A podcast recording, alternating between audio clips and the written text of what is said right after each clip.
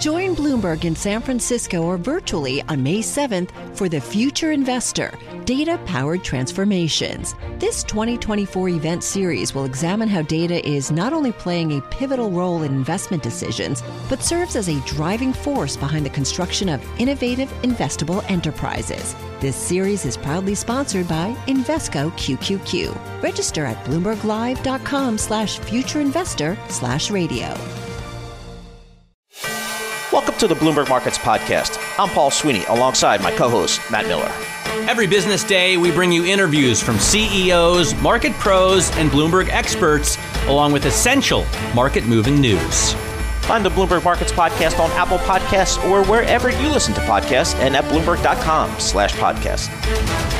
Well, auto retailer AutoNation reported this morning earnings uh, better than expected. Stock is reacting. It's up 3.3% today. And over the trailing 12 months, stock of AutoNation is up 70%, 70%. So certainly a good run there. Let's get some color on the quarter and the strategy going forward for AutoNation. We do that with Mike Jackson. He's the CEO of AutoNation. Mike, thanks so much for joining us here. Uh, good quarter this morning. You beat on revenue, beat on EPS. What were the key drivers in the quarter for you? Yeah, not only was it a good quarter, it was the best quarter of all time. So there you um, go. and that's back to back best quarters of all time.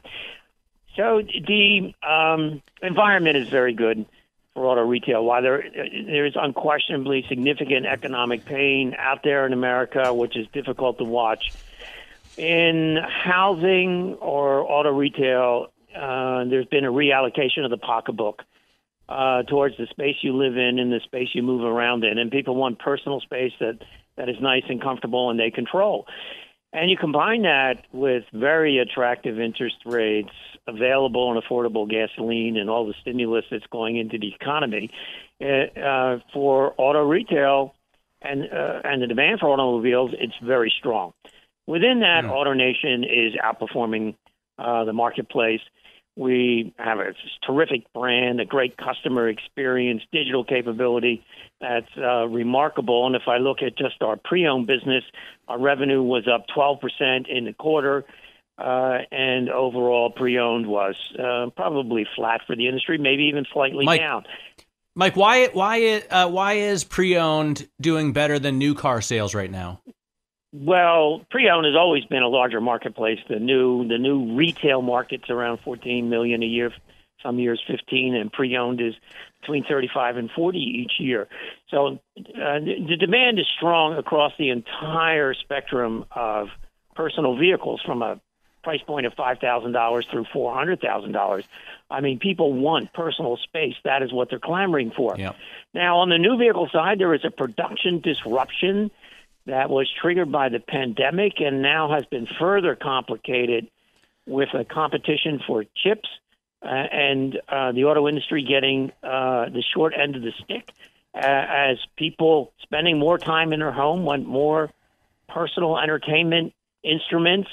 Um, and those chips are going into those industries rather than the automobile industry, mm. and production is uh, constrained.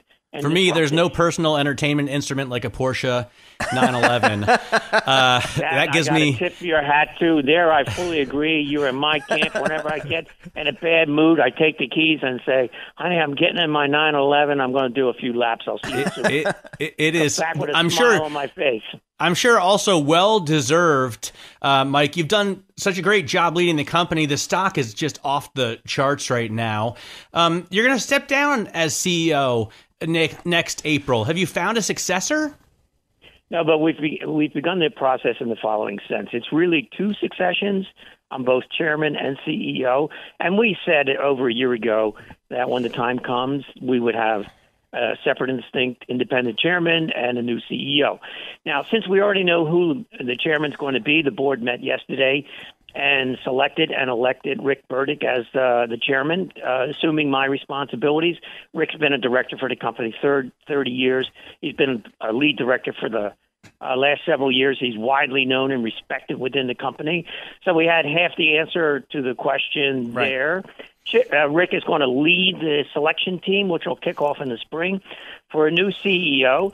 And the timing is really you can't bring in a new CEO without the resumption of robust travel and meetings. I mean, I can do the Wizard of Oz thing behind the curtain because everybody knows me. I just pick up the phone or do a Zoom call, and I can, uh, and everybody most of the time does what I say.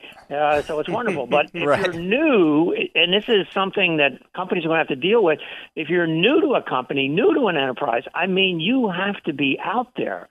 And you can't re- responsibly resume travel uh, without this vaccination, but we're optimistic about the vaccination. So we'll start our search in the spring, and we'll find a terrific new CEO. I'm, I'm, I'm very optimistic. Hey, Mike, you know, just as recently as a couple of years ago with the rise of Uber and Lyft, there was a concern that we might have reached peak auto.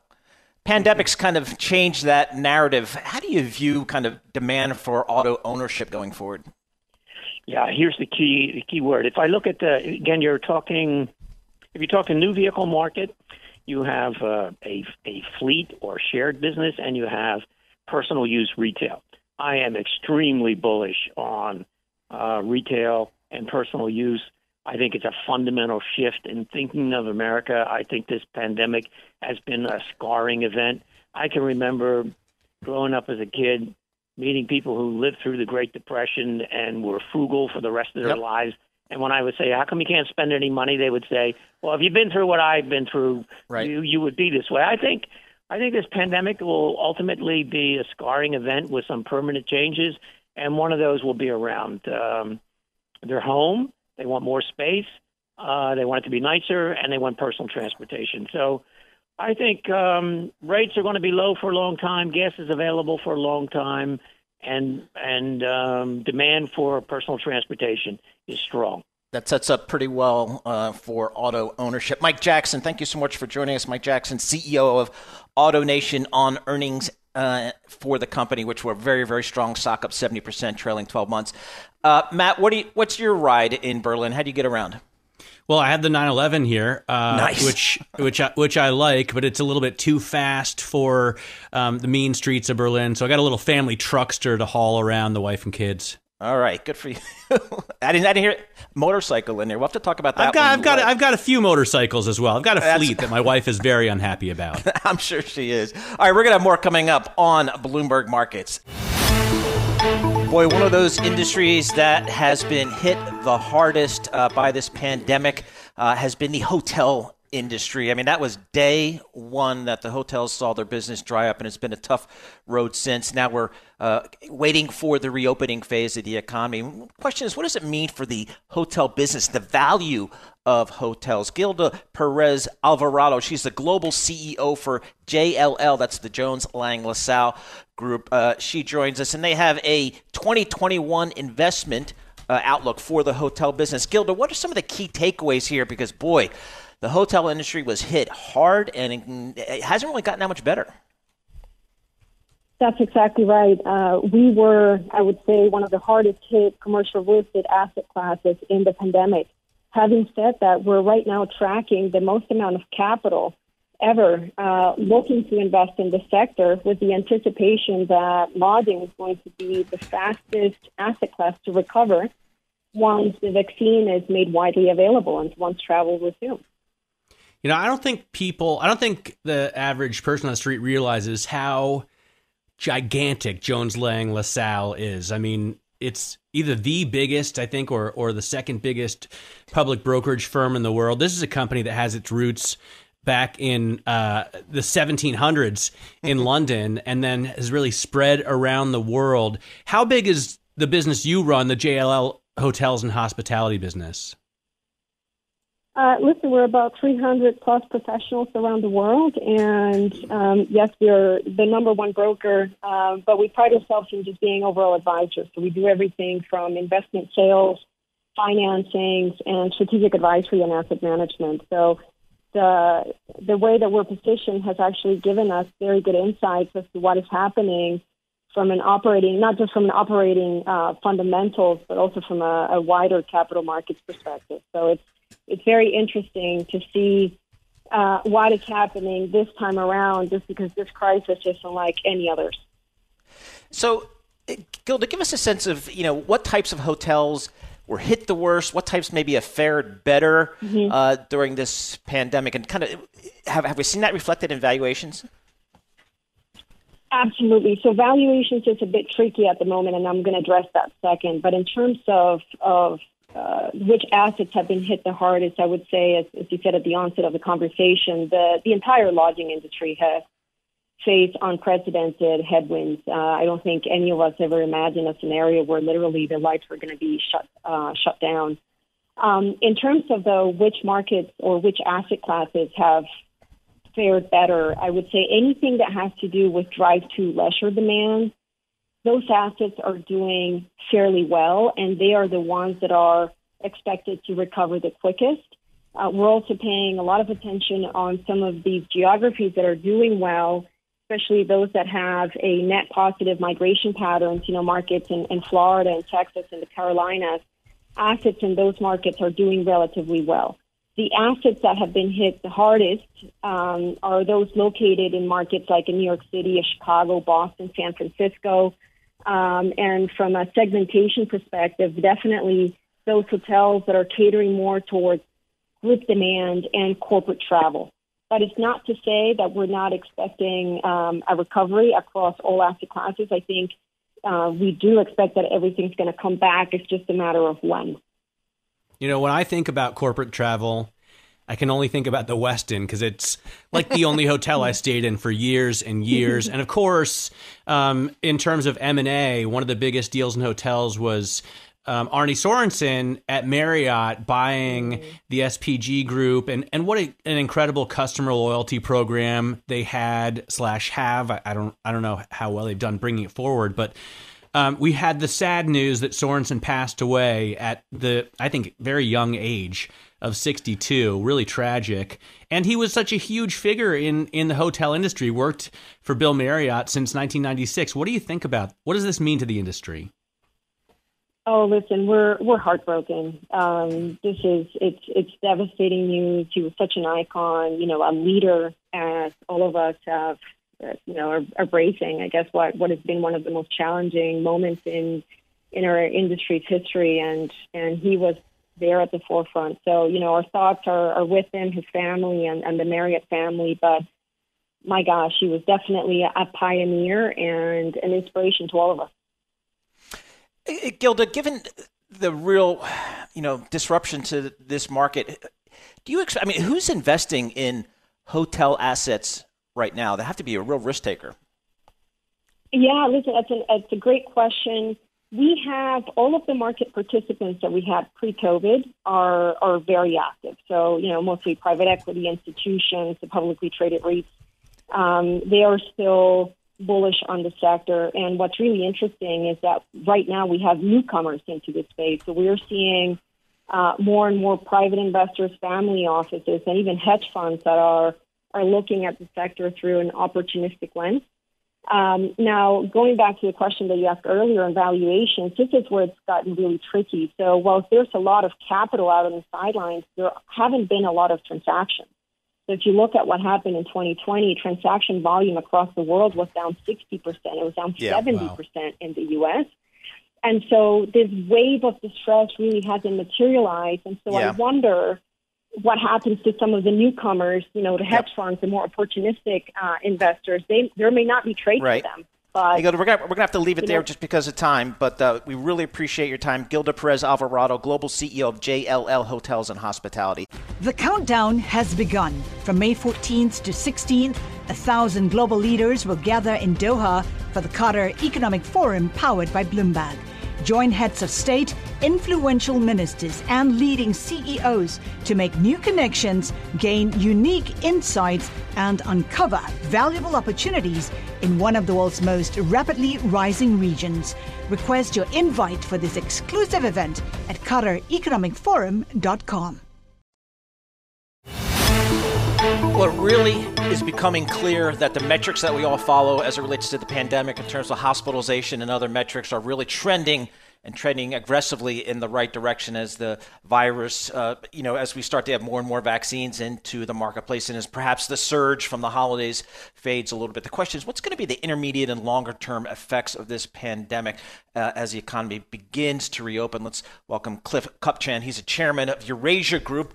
Uh, Cliff, thanks so much for joining us here. Again, the numbers seem to be trending in the right direction for now, uh, giving people some more, I guess, uh, hope for a reopening of this economy maybe mid year. How are you guys thinking about it at Eurasia Group as you look at it holistically? I think the main takeaway we have is, is, is not so fast. Even just in the um, clip you just played, optimism sweeps across markets. I just wrote it down.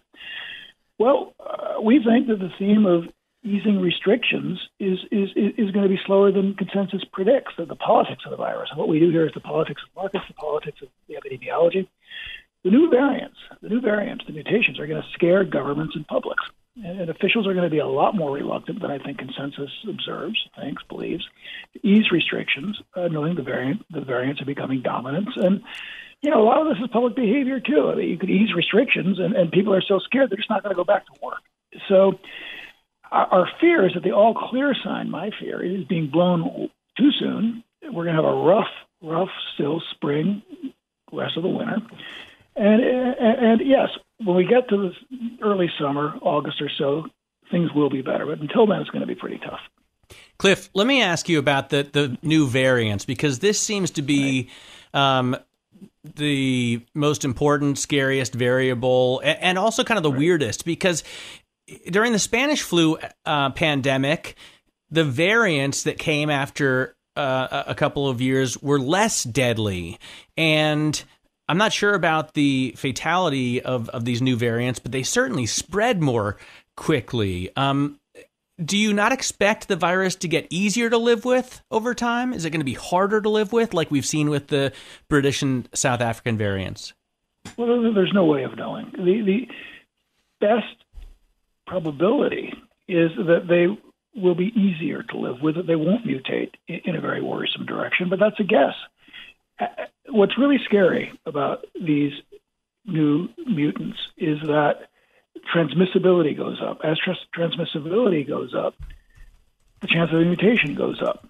Now, it could be less less lethal, but it could also be much more lethal, and that's that's going to scare people. And there's reason for, for, for concern there. Just nobody knows. So, Cliff, you know, this is obviously a global pandemic. There are right different capabilities, or there's different policies, I guess, in different parts of the world, different countries, different capabilities to fight this pandemic. How concerned are you about there will be some haves and have-nots here as we, I guess, come out on the other side of this? Well, there's a, a lot of reason for concern. In the U.S. and the industrialized democracies, the ability to get vaccines and to roll them out is, is is much much greater than it is in emerging markets, where you both have less infrastructure, less ability to get vaccines of any kind, and certainly the best vaccines, which right now are the Moderna and the Pfizer vaccine. So that there's a real have and have not. There's a real discrepancy between North and South, and that is going to hit uh, sentiment towards global inequity as as we move forward. So it's a concern. One of the other um, interesting differences that we see between the coronavirus and Spanish flu is older people are affected much more seriously in, in, in health terms. It was younger people during the Spanish flu. Is this going to change demographics at all? I mean, because the numbers appear on the surface to be big in terms of global deaths.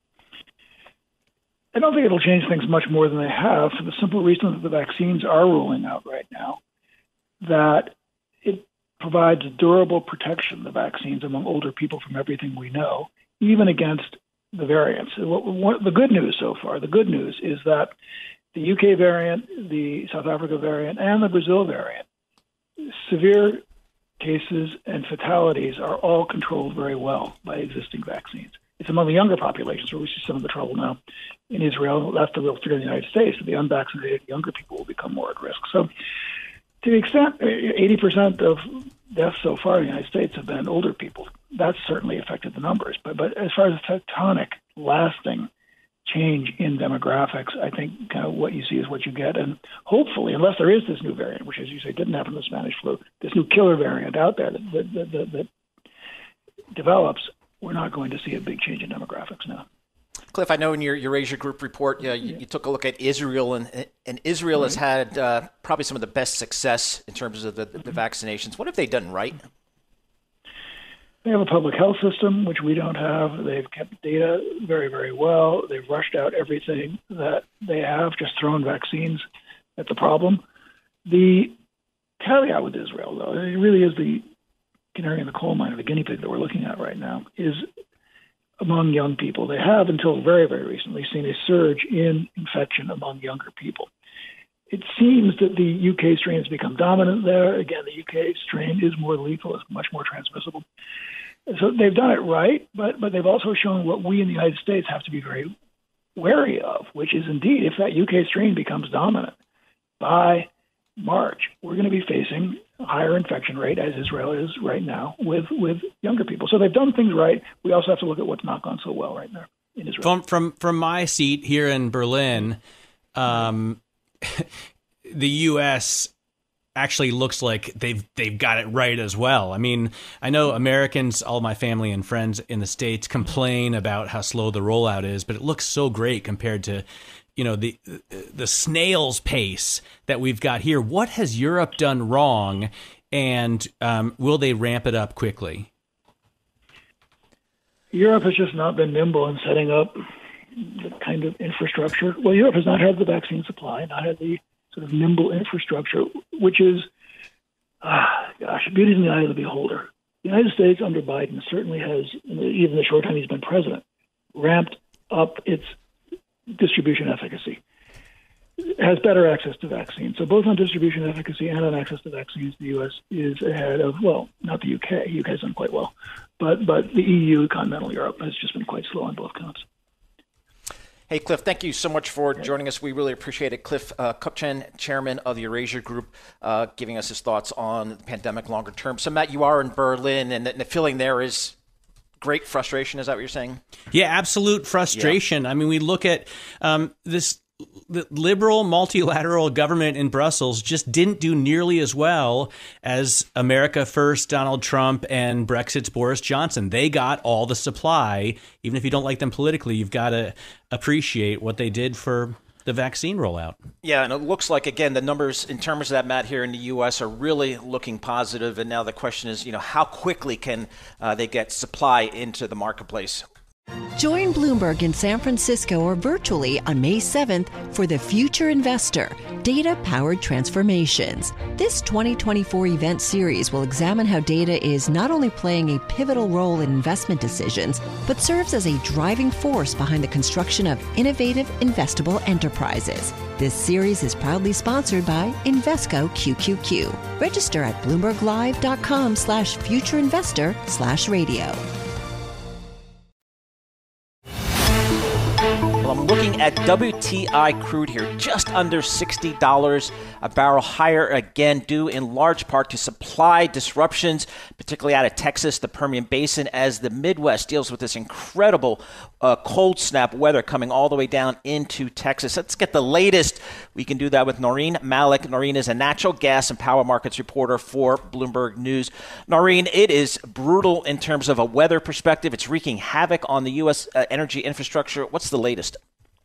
Yeah, we still have millions of people without power, and it seems like that the power crisis is expanding. Like we, the Texas grid has had rolling blackouts since early in the morning on on Monday, and we've had rounds of blackouts on the Southwest Power Pool grid, so just to the west of Texas, the grid there, and then to the east of Texas, um, the grid uh, um, operated by MISO, which um, extends from the Midwest to um, the Gulf Coast. Their southern region is also experiencing forced blackouts, and you know, the, it's unclear when this is going to end. There's people that have been out without power for over a day in Texas, and um, the the Southwest grid thinks that we could they could probably see um, rotating outages um, or rounds of them for the next 48 hours. So it's not going away anytime soon.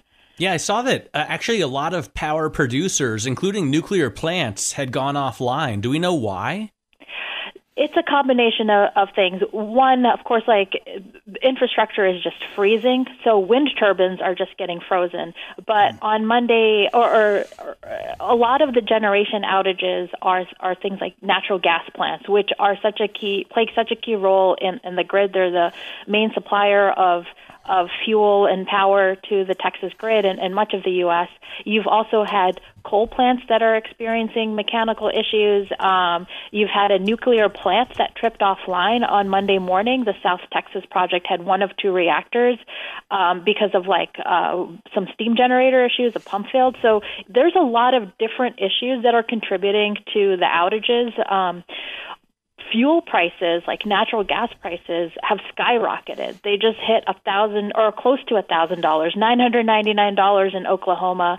Production is way down in the Permian and like Oklahoma, which mm. you know Texas is our our like largest producer of fuel, but we can't get it to the right places at the right time.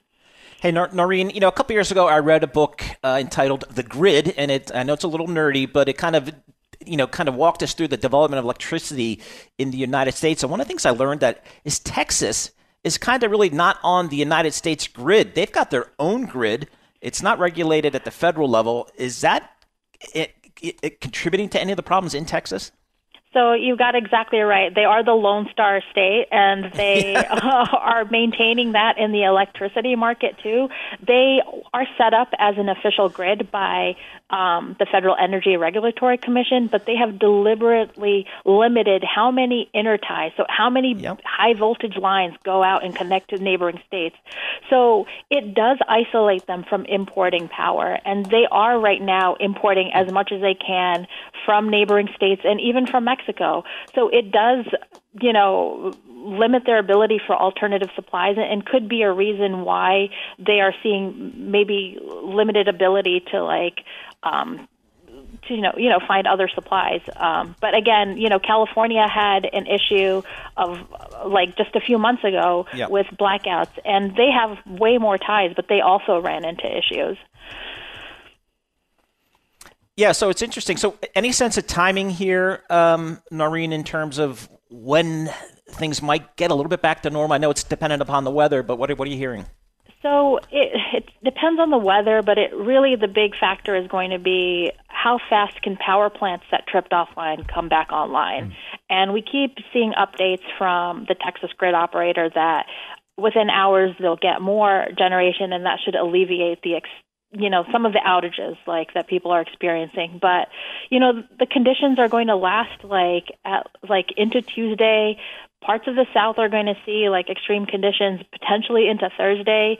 So there are a lot of moving parts and and that's why it makes it really difficult to predict um yeah.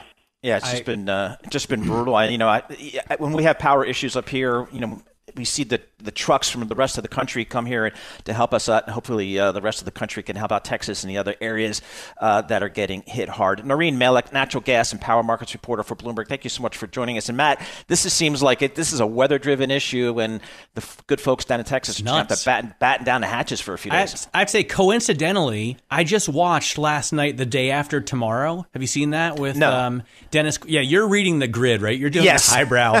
uh, you're doing the highbrow in the weeds, and I'm watching the Dennis Quaid movie, but that's about um, cold weather be- due to climate change just freezing over North America, and it's yeah. just so similar. It's it. They'll probably feel that down in Texas. Thanks for listening to the Bloomberg Markets Podcast. You can subscribe and listen to interviews at Apple Podcasts or whatever podcast platform you prefer. I'm Matt Miller. I'm on Twitter at Matt Miller 1973. And I'm Paul Sweeney. I'm on Twitter at PT Sweeney. Before the podcast, you can always catch us worldwide at Bloomberg Radio. Join Bloomberg in San Francisco or virtually on May 7th for the Future Investor Data Powered Transformations. This 2024 event series will examine how data is not only playing a pivotal role in investment decisions, but serves as a driving force behind the construction of innovative, investable enterprises. This series is proudly sponsored by Invesco QQQ. Register at bloomberglive.com slash futureinvestor slash radio.